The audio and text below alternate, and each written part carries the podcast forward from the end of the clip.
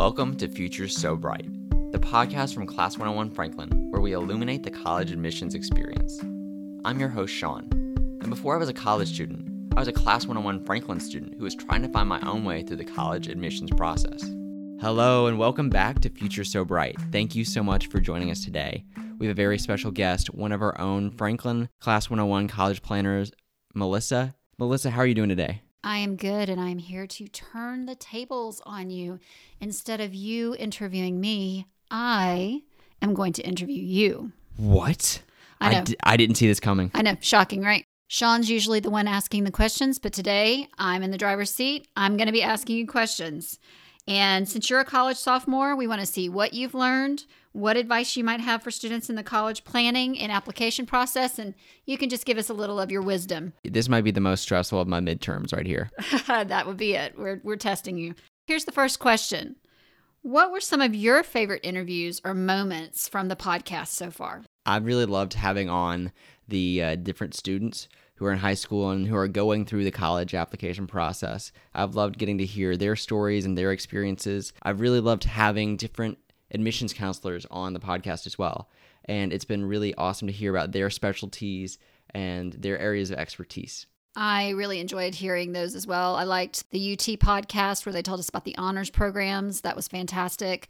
Last week's episode about exploratory studies. I feel like I've learned a lot even through this process, learning straight from from them. But here's a question for you. What came first? Here's a chicken or the egg question, right? What came first? The podcast or the decision that you made to be a communications major?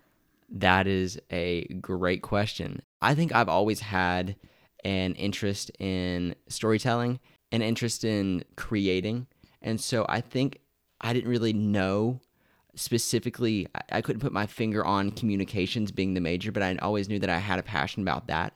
And so that kind of came about meeting people at college and learning from professors and seeing that that was an option as well. Are you still thinking about doing more with podcasts as you continue on? Of course. I'm actually in the middle of doing multiple podcasts right now. I'm doing a podcast with the Class 101 Franklin planner Jean. She has a company, Real Life GPA. And so that is a really amazing podcast. And I'm also doing one with my friend Cole about Davidson basketball. And that's called Lux's Litter Box if you want to check that out. And it's available on Spotify and iTunes and wherever you listen to your podcasts. Awesome. You're a busy guy. Why don't we go back a little bit? We have heard through uh, the course of the podcast that you go to Davidson College in Davidson, North Carolina. And why don't you tell us a little bit about your experience? Because I know you were a Class 101 student. What led you to Davidson? How did how did you get to that decision? Well, when I was looking at colleges, I really had three things that really stood out to me and that I wanted to have within an institution that I was going to be really seriously considering. And that was always really high academics, a community atmosphere, a community feel, and then also a commitment to Division 1 athletics as well. And so those were the three specific things that I had. And so my heart was set on Vandy because that's where my dad went, but it just it didn't work out. And so, but what was really great was Class 101 had helped me find these other institutions that really matched me maybe a little bit better than Vandy did and matched my personality and my interests as well. And so I chose Davidson, and Davidson's been an awesome fit and has been a great experience. I am so glad that you found a college that's a great fit for you. I think, you know, what what else was on your college list by the way? I was also looking at Elon, Furman, uh, Wake Forest, Vanderbilt, Davidson, Belmont, and Samford. How do you feel about your decision to choose Davidson? I mean, you're 7 hours away from home. How does how's that working out for you? It's been a really great experience in a weird way because as much as I would love to be close to home, it's really kind of fostered a sense of independence. Being at Davidson has allowed me to grow and evolve as a person, uh, where I have to go out of my comfort zone, and that's been really a great experience for me. Okay, so tell us, is college what you thought it would be? You know, like what are some of the highlights, but what are some of the lowlights too? Some things you didn't realize. Well, college is completely different than I thought it was going to be for so many reasons. First off, it's already weird with COVID restrictions for my freshman year. That was just really strange to get into because even even the sophomores and the juniors and the seniors that were at college was like, this is completely different from anything that we've ever experienced too. But it is it is so different than anything I would have thought. I've gotten to meet some of my best friends, and I was able to start. I think I already mentioned this earlier in the podcast, but I was able to start a Davidson basketball podcast.